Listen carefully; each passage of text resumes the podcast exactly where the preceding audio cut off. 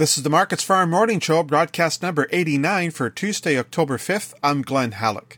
ICE canola futures are stronger on Tuesday morning due to sharp upticks in European rapeseed, Malaysian palm oil, and Chicago soy oil.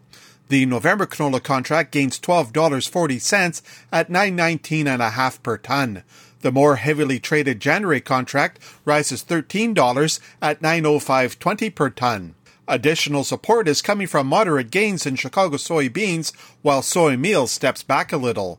Tight canola supplies and uncertainty over the size of this year's crop continues to underpin values. The Canadian dollar is relatively steady with the loonie at 79.5 US cents compared to Monday's close of 79.47.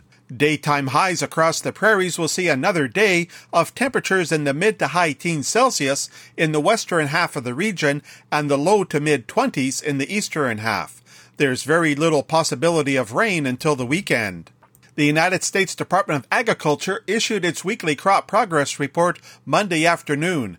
As of October 3rd, 29% of U.S. corn is harvested and its condition remains at 59% good to excellent. The soybean harvest is at 34% complete and its condition holds at 58% good to excellent.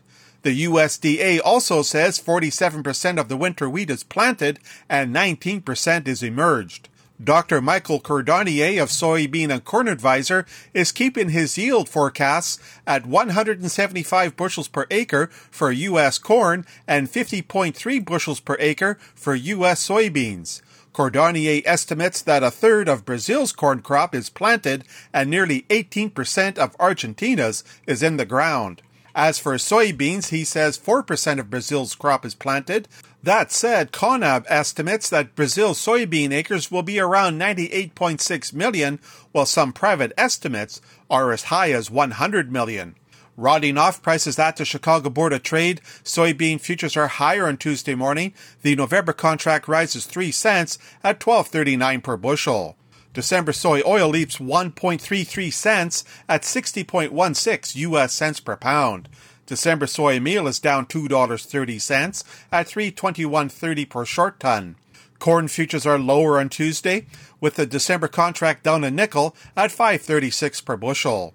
Chicago oats are steady to lower with the December contract unchanged at 601. Wheat futures are lower on Tuesday morning. Chicago December is down 7 cents at 749. Kansas City December retreats 12 cents at 742 and Minneapolis December loses 6 cents at 924 and a half.